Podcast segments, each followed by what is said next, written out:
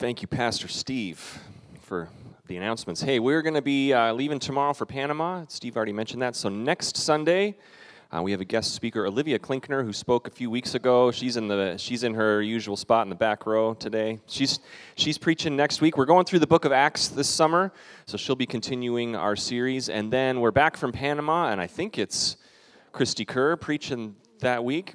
Perhaps we will decide that. And then the week after that, Steve Maxwell himself preaching.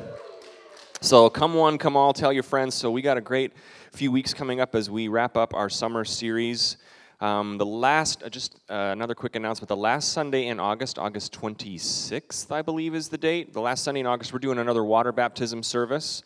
Um, it'll most likely be what we've done the years past, just an outdoor service, weather permitting, in the front yard here. We have a, a portable wa- water baptism tank that we use. We have a great time for the whole family to be out there. We'll have a lunch after. But if you've never been water baptized and you would like to make that step of faith, pro- proclamation of you are a child of God, you are a follower of Jesus, and you want to do that, we see that in Scripture. Um, we would love to have you join us. So, talk to one of the staff members here, talk to us, just let us know you'd like to be baptized, and we'll give you all the information on that. Okay, so if you have a Bible, we're going to be in Acts chapter 13 today. We're continuing on. This is part eight of our series, our summer series going through the book of Acts. And if you are if you haven't been here for a lot of them, you're just getting caught up. Here is the deal with the book of Acts. This was written by Luke, the same guy who wrote the Gospel of Luke. This is the continuation of the story. So the Gospels are the life and teaching of Jesus, all the miracles Jesus did, his death and resurrection. The book of Acts takes over right after the resurrection of Jesus and what happens with these disciples because Jesus gives them the Great Commission to go into all the world and make disciples. And the book of Acts is all of these adventures that the first disciples go on. You see the gospel proclaimed, you see persecution break out, you see new characters, bad guys come into the story, people that are going to persecute. A couple weeks ago, we talked about the story of Saul, who led the persecution, and then God miraculously saved him and he became known as Paul, the Apostle Paul, who wrote many words in the New Testament. He wrote more of the New Testament than anybody else. These, these are the stories that we've been covering over the last few weeks. Well, today we are in Acts chapter 13. And I'm going to start out by reading verse 1 through 5. It's going to be in the NIV translation. If you want to have a Bible to follow along with, there should be some black hardcover Bibles in the, in the pews that you're sitting in. Otherwise, the words will be on the screen.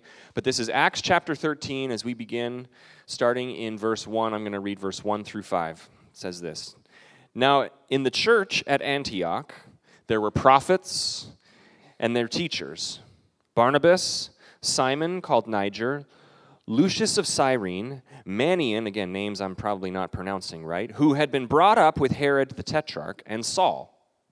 While they were worshiping the Lord and fasting, the Holy Spirit said, Set apart for me Barnabas and Saul for the work to which I have called them. So after they had fasted and prayed, they placed their hands on them and they sent them off. The two of them, sent on their way by the Holy Spirit, went down to Seleucia and sailed from there to Cyprus. And when they arrived at Salamis, they proclaimed the word of God in the Jewish synagogues. John was with them as their helper. So, this is, I'm going to stop there for a minute. This is the first missionary journey. If you know the book of Acts, you know that there were three times that Paul, the Saul that they mentioned here, became Paul. He went on a missionary journey. He was following the great commission that God had for him. This is where the church decided to be very intentional and deliberate about their call to go. This was their call to go, leaving Antioch. So, this was the first missionary journey, leaving Antioch. They went to Cyprus as well as several other stops. A few of them we'll read about this morning. And they encounter great things, great miracles that God does. They encounter many, many souls that come to faith in Jesus Christ, but they also encounter sickness and threats and danger and other miracles that take place. And this journey that they went on, which we read about in a couple of chapters in Acts, actually took about three years. This was three years where Paul and Barnabas and this guy named John, who was their helper, went on this missionary journey. This was the church being deliberate to go into the world. This was the church deciding. This was a key moment because up until now it was really about the disciples and the apostles. Wherever they were, they were proclaiming the gospel. But they knew the great commission that had been given to them by Jesus to go not just where you are, but to go into all the world. And so this is such a key moment where they decide to go from where they are and go into the known world preaching and proclaiming the gospel of Jesus Christ, to take this message out into the world. And I love this story because we, as the church of Jesus Christ, at the heart of our faith is a call to go, right? Somebody should say amen to that. It's a call to go to go into all the world. We are a movement that goes into the world. If you don't know this, our church is a part of the denomination called the Assemblies of God. Now, that might just be church speak to you, but our movement, our denomination, is a missions focused movement. At the heart of what we believe as a church is this call to go. So, the Assemblies of God has missionaries and churches all over the world. We send people around the world like they did in Acts chapter 13 with the call to go. We fund missionaries. Our church funds missionaries. At, our, at the heart of our church, Homestead Church, we are a going church. We want to be about the work of God around the world. This is core to our faith. Not just as Homestead Church, not just in the assemblies of God, but as followers of Jesus Christ, we are called to go. To go, not just be where we are, but to go and to preach the gospel because it is not just about the people here. We love the people here. We're glad you're here today. But as soon as a church, if you find a church that is all consumed with just the people here and making the people here happy, I'm just going to go through as the pastor of this church assuming you're all joyful and happy all the time, right? No, we love you and we care for you and you are important. But as soon as a church becomes only concerned with the people who are in the room, then we start bickering about color and carpet or uh, ministries that we have or why there was certain pizza served for the youth and not other certain pizza. And we got to get rid of all those thoughts about becoming inward focused and focus on those who are not yet here. It is not just about the people who are inside, but God calls us to go to those who have not heard. And this is what we see in Acts chapter 13 today. It's good timing because, as Steve mentioned, we have a team going to Panama tomorrow for a week where we are going. We are going. We have great friends who are missionaries there who, who felt the call of God to go to minister to the youth culture in Panama. We support them financially. We're sending a team down there. There are churches around the country sending team members down there this week. We're going to go into school assemblies because we have been called to go to tell people who are hurting and broken that there is love and salvation through Jesus Christ. That's why we go. That's why we go. This is what we're about as people of God. So, really, the main point of this message today, what we see in Acts chapter 13, what we see throughout the book of Acts, is this we must never forget that there is an urgency to our faith. There's an urgency to the Great Commission. There's an urgency where we say we can't just sit around and do nothing. We have to go. There are people who need to hear it. There is an urgency to this commission. We are bringing light of Jesus Christ to a dark world, we must go.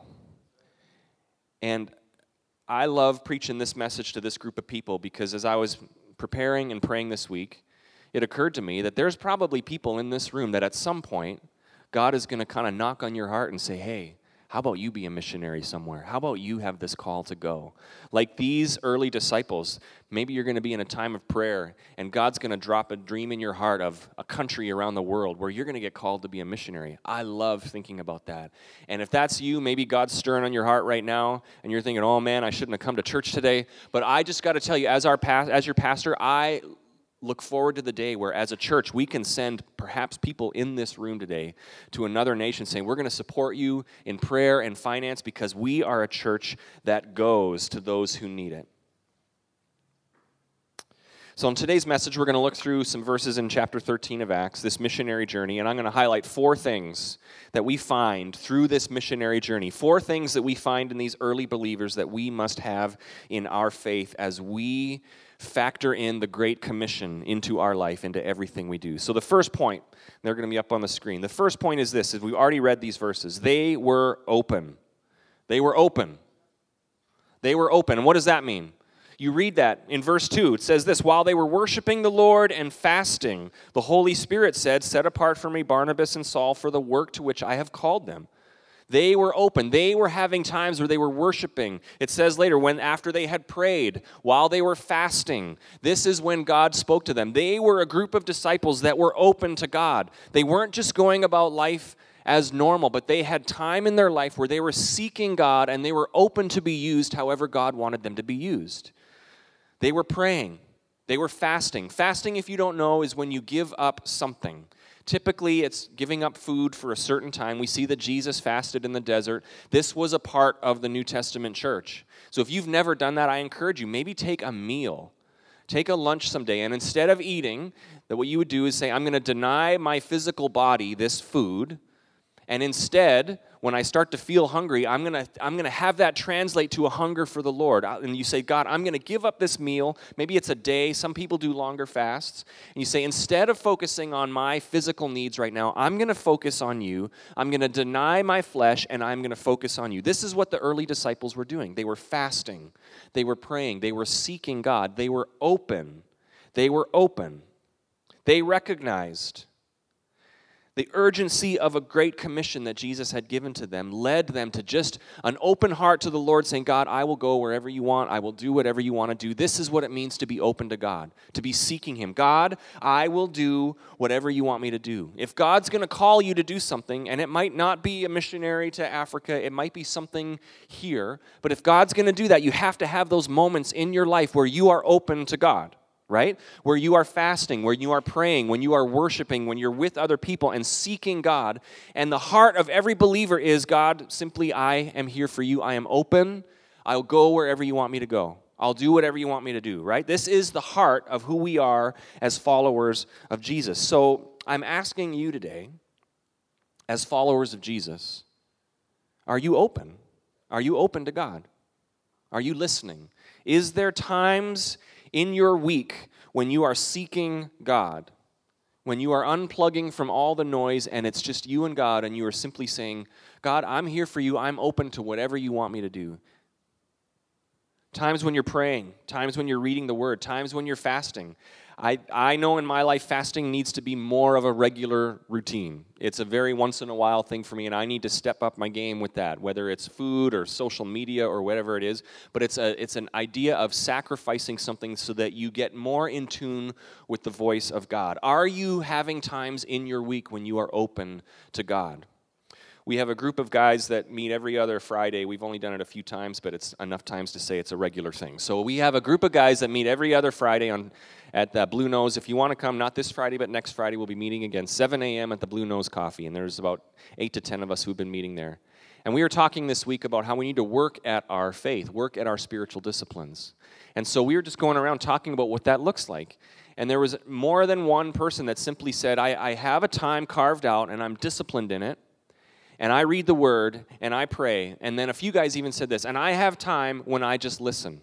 When I just listen. I don't want to be talking the whole time. I don't want to be reading the whole time, but there is a time in there carved out where I listen for the voice of God to communicate something. Where I listen and I say, God, what would you have for me today? What would you have for me today?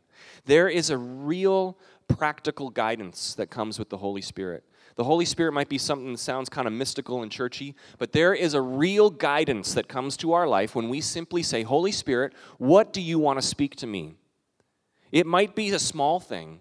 And some of the guys at our group were sharing, sometimes they're just praying and, and they'll, they'll sense that the Holy Spirit is guiding them to call somebody that day a name will drop into their mind, and, and, that's God's way of saying, reach out to this person today. It might be something small like that, some insight to a trouble they're having at work or someone they're supposed to reach out to.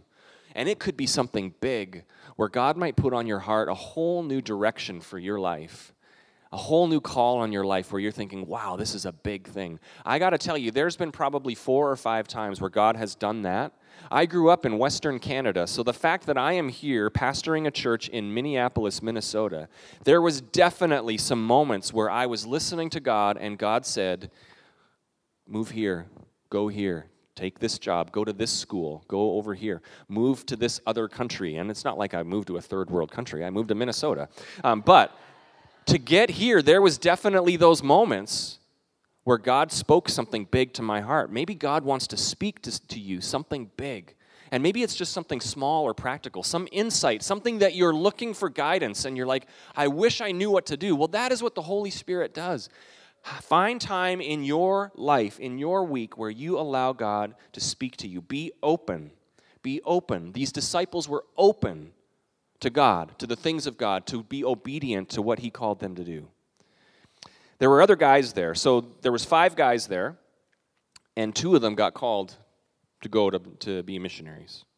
And so what we see here is of all the people seeking God, God's got a different call for everybody.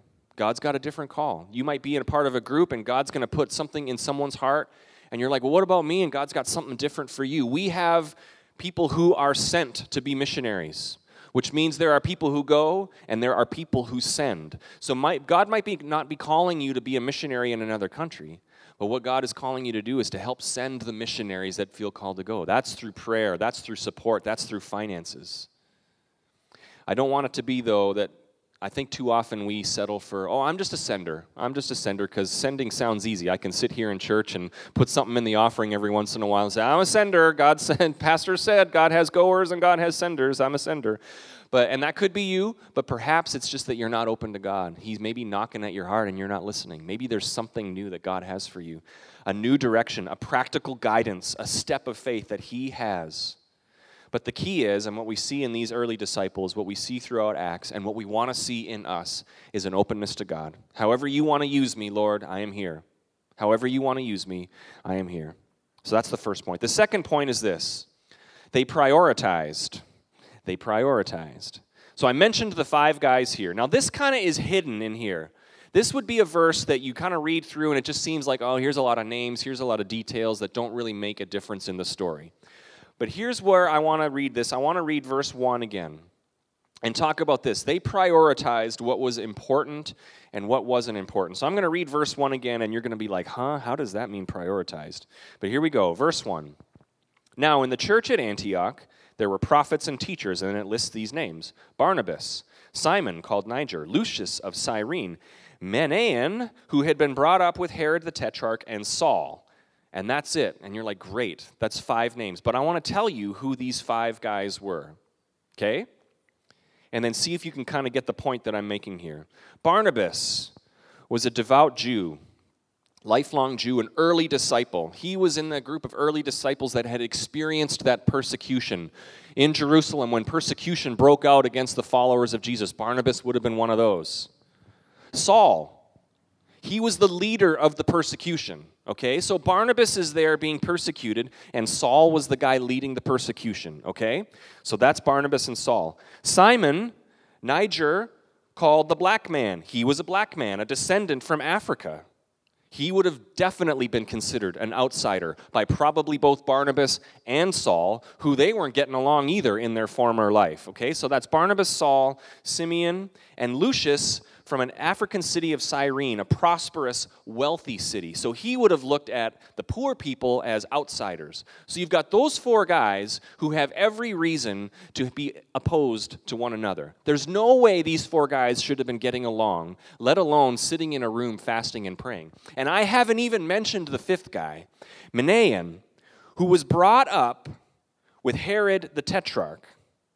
So, what does that mean? He was a Roman citizen, a prominent Roman ruler. He was brought up with Roman royalty. So, if you know the story, Israelites hated Romans because Rome was the empire. They were like, the Jews were like slave labor to the Roman Empire. So not only do you have these four guys who should not be getting along, now you have another guy who was brought up with the Roman ruler, Herod. So all four of these guys would have hated the fifth guy. So there is no way these guys should have been getting along at all. Every possible reason to be opposed to one another was found in these five gentlemen. Okay, so in terms of today's world, all right, and no offense by these, but I just was thinking of what this would look like in today's world. Maybe one would be like a hyper conservative Christian, another guy would be a devout militant, a devout militant Muslim. Another one would be the leader of the Black Lives Matter movement. And then finally, you have a guy with his stars and stripes and a hat that says, Make America Great Again. And they're all in a room, and you think there is no way these people are going to get along, right? You look at that and you think, put those four people in a room and look out. And if you turn on the cable news broadcast today, this is what happens because it is every reason to be opposed. Yet here they are in a room fasting and praying together with a heart open to God that says, God, use us and send us everywhere. How in the world is that possible? In our world, that doesn't make sense, but how in the world is that possible? Because faith in Jesus Christ was more important to them than any political, racial, economic, any other differences that they could think of. They had prioritized what was important. Sure, there was reason to be opposed to one another, but that was less on the priority scale than the call of God on their life. Their faith in Jesus was more important. They're probably sitting, you probably had some people like, How in the world are you guys getting along? And their response would be, Why would we worry about these divisions? These small things? Why would we worry about these reasons to be opposed to one another? These don't matter anymore compared to the life that we have in a resurrected Jesus. We have been commissioned to go. That is what is important. And they would say, What else matters? What else matters other than being called by God to go? This verse right here speaks so strongly to unity in the church. Unity in the church doesn't mean we're all going to think the same way or vote for the same people or have the same social issues that are important to us. What unity in the church is all these things are important to me, but we are united by something greater, and that is the call of Jesus on our life. We're not going to let these things that are secondary divide us when we are united by the call of Jesus Christ on our life. Amen? This is how we as Christians in our hyper political, social outrage world, this is how we can shine a light by saying, it's not that these things don't matter, but we are united in something greater. And that's what we see in this verse. These five guys being united the urgency of the Great Commission caused them to prioritize what was more important and what was less important. This is huge. For us today, we must allow the call of God on our life to do that work, to prioritize what is important and what isn't important, right? There's going to be things that are high on the importance scale, but when God comes in and puts a call in our life, we say, that's not as important anymore. And for some of you today, you need to hear that message. Allow God to show you maybe things that you are focused on that should be secondary, that you have elevated to top level of importance in your life. Maybe you need to do a little inventory in your heart of what am I spending my time on? If I looked at my weekly calendar or I made a rundown of how I spent every hour this week, what, what would I look at and see as the most important?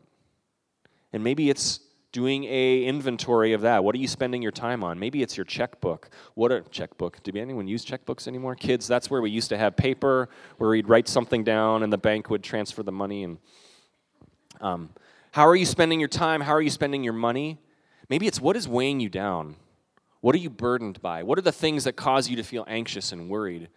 And in light of a great commission, in light of a call of God to go into all the world and preach the gospel, maybe these other things just aren't that important anymore. This is why a missions trip is so important for everyone to go on because it causes a prioritization. Especially if you're going to a third world country, you come back changed. You come back realizing, oh man, I was worried that my third car was getting a little bit of rust on the bottom of one door, and that was what was causing my heart to be anxious and worried. And you go to another country and you come back and you're like, man, yeah, I have my priorities were all messed up. How are you spending your time? How are you spending your money? What is weighing you down? What conflict in your life is caused by something that's just not important? Perhaps there's a relationship in your life that is broken and there's a division that has come in, and you're both followers of Jesus, and you could say, you know what, in light of the unity that Jesus causes, this secondary thing is not important. It's no reason to be divided. When the gospel does its work in us, it prioritizes what is truly important. So the first point is they were open. The second point is they prioritized. And the third point is this they persevered. They persevered. Paul and Barnabas faced victories as you read on, and we're going to read a couple of verses. They faced times where there was great victory, salvations, miracles. And they faced times where it was a battle, where it was tough. They faced opposition and difficulty. In verse 6, they encounter a false prophet who was very influential, and he was in close with the rulers and the governing officials, and he was causing a ruckus. And there was this great moment where Paul prayed, and this false prophet was struck blind temporarily. And I love that moment. And the, and the governor of the, of the nation they were in looked and, like, man, your God must be real. It was this great victory, there was great triumph. But you also read in verse 13, there were some difficult times. And this, again, is some verses where there's meaning behind the words, and we'll get into a little bit. I'm going to read verse 13 and 14. Acts 13, verse 13 says this. Again, sorry for the pronunciation of some of these. From Paphos, Paul, now Paul is Saul. He's now known as Paul. This is actually the chapter where he goes from being known as Saul, the old persecutor, to Paul, now new life in Christ. Here's verse 13. From Paphos, Paul and his companions sailed from Perga, Perga in Pamphylia, where John left them to return to Jerusalem. And from Perga, they went out on to Pisidian Antioch. Okay, so I'm stopping there. And you're like, great. Again, thanks for this encouraging word. This is changing my heart today. I'm so glad I invited my friend to church today so they could hear you butcher the names of those cities. It quickly mentions that John left them. So it was Paul and Barnabas and their associate John, and he left them. And then it talks about they went on from this one place to the other place. As I was studying this week, there is so much going on in these verses that don't get referred to. It doesn't get mentioned here, but this was a very, very difficult season for Paul and Barnabas. First of all, Paul feels deserted by John. He left them. We don't know why. He just deserted them. And Paul feels offended and deserted. Like, how could you leave me? How could you leave me? We find later on this is a this is a big deal for Paul. It actually gets to the point where Barnabas goes to Paul chapters later and says, "Hey Paul, John wants to come back." And Paul says, "Uh-uh. He deserted us once. Fool me once, shame on you and, you know, shame on the other guy." That sort of thing. Paul was like, "There's no way. There's no way we're doing that." This was a big thing for Paul. But what we also know here from doing some reading in some other chapters is Paul became very sick right here. Paul was very sick at this point of his missionary journey. And how we know that is because in the epistles, later on in the New Testament, Paul wrote letters to these very groups of people. And we have those in our scripture the book of Philippians, the book of Galatians, Ephesians, are letters that Paul wrote to the groups of people that he was traveling to. So the book of Galatians later on was written to these groups of people that Paul just visited in Acts chapter 13. And so, what I want to do is read a couple of verses in Galatians. Galatians 4, verse 12. And this is where Paul is talking to these people that he visited, that we just read about in Acts 13. It says this in Galatians 4 You did not mistreat me when I first preached to you. Surely you remember that I was sick when I first brought you the good news, but even though my condition tempted you to reject me, you did not despise me or turn me away. Paul was sick enough that the groups of people came close to being like, We don't want anything to do with you. You're a mess. Paul was sick. In other letters, Paul refers to, and maybe you've heard this, as a thorn in the flesh. Paul had some sort of ailment or some something going on in his life that he pleaded with God, God, please take this from me. This is debilitating. This is what is all going on in these verses in Acts chapter 13. Paul battled sickness, something that he would continue to battle for the rest of his life. This was a tough season for Paul. He is not well. He's facing opposition. And then John, one of his trusted companions, just deserts him. This was a low point. This was a low. And I'm sure there was moments where Paul was thinking, is it worth it? Is this worth it? Is this call to God worth it? Wouldn't it be easier if we just gave up? Wouldn't it be easier if we just did like John and just went back to Jerusalem? I'm sure there was moments where he was tempted to give up, but they persevered. They persevered. The call of God on their life compelled them to persevere. The urgency of the Great Commission compelled them to persevere even when it was difficult. In those verses, I, and the verse 14 I read, those places, from Perga they went on to Pisidian Antioch. Now, that's just, again, one sentence again there was commentaries that were saying this isn't like hopping on a bus or getting on a boat or walking down the side of the road.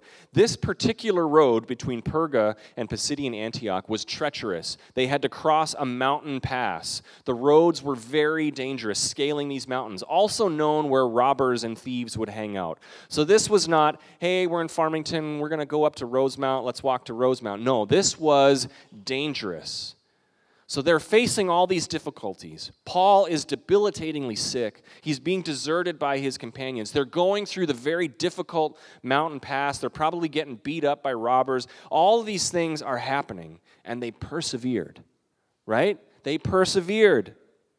They would preach in some places and the results were amazing. And they'd go to other places as you read on where everyone said, Yeah, thanks, but no thanks. We want nothing to do with your message. And they persevered. There are going to be times for us as we follow Jesus where we're doing the work of the Lord, where we're doing our best to follow Him, where we're doing our best to seek after Him and to be open and to prioritize the things that we want in our life. And there's going to be times when the bottom absolutely drops out of our life. And I bet many people in here have experienced that. We've experienced that in our family a number of times. And the temptation is to say, God, I'm doing your work, I'm doing my best. This should not happen. This difficulty, this sickness, this persecution, this opposition, this rejection from people should not be happening. There's going to be times where it just drops out from under you in your life. And the call of Christ in our lives compels us to persevere. The urgency of the Great Commission compels us to persevere, to keep going, to keep going, we have missionaries that we support as a church. And more and more, this is why I, I have moments where we bring missionaries here and we give you an opportunity to support them. We want you to know, as a church and as a movement, as a denomination, we have missionaries around the world. We have missionaries that we support as a church in northern Africa where it is dangerous. And they say you can't even refer to ourselves as Christians because we're in militant Muslim territory and we will be harmed if they know we are Christians. Tim and Susanna Decker. They were here maybe last summer, a couple summers ago. And we went out to lunch after they were here in a service, and they were telling us stories of what the reality is like for them. And they have children that they drive to school every day, and they say, Most days we leave our kind of compound area and we're driving, and because we are known as the white Westerners, as I'm driving my children to school, very often other kids will be throwing rocks at our car or yelling or screaming at us, like, We don't want you here. And can you imagine as a parent, you've got your kids in the back seat and you're like, God, this is the life you've called us to. And yet, here's the reality my kids know is that these other people are yelling and throwing rocks at them. This is the reality of their life.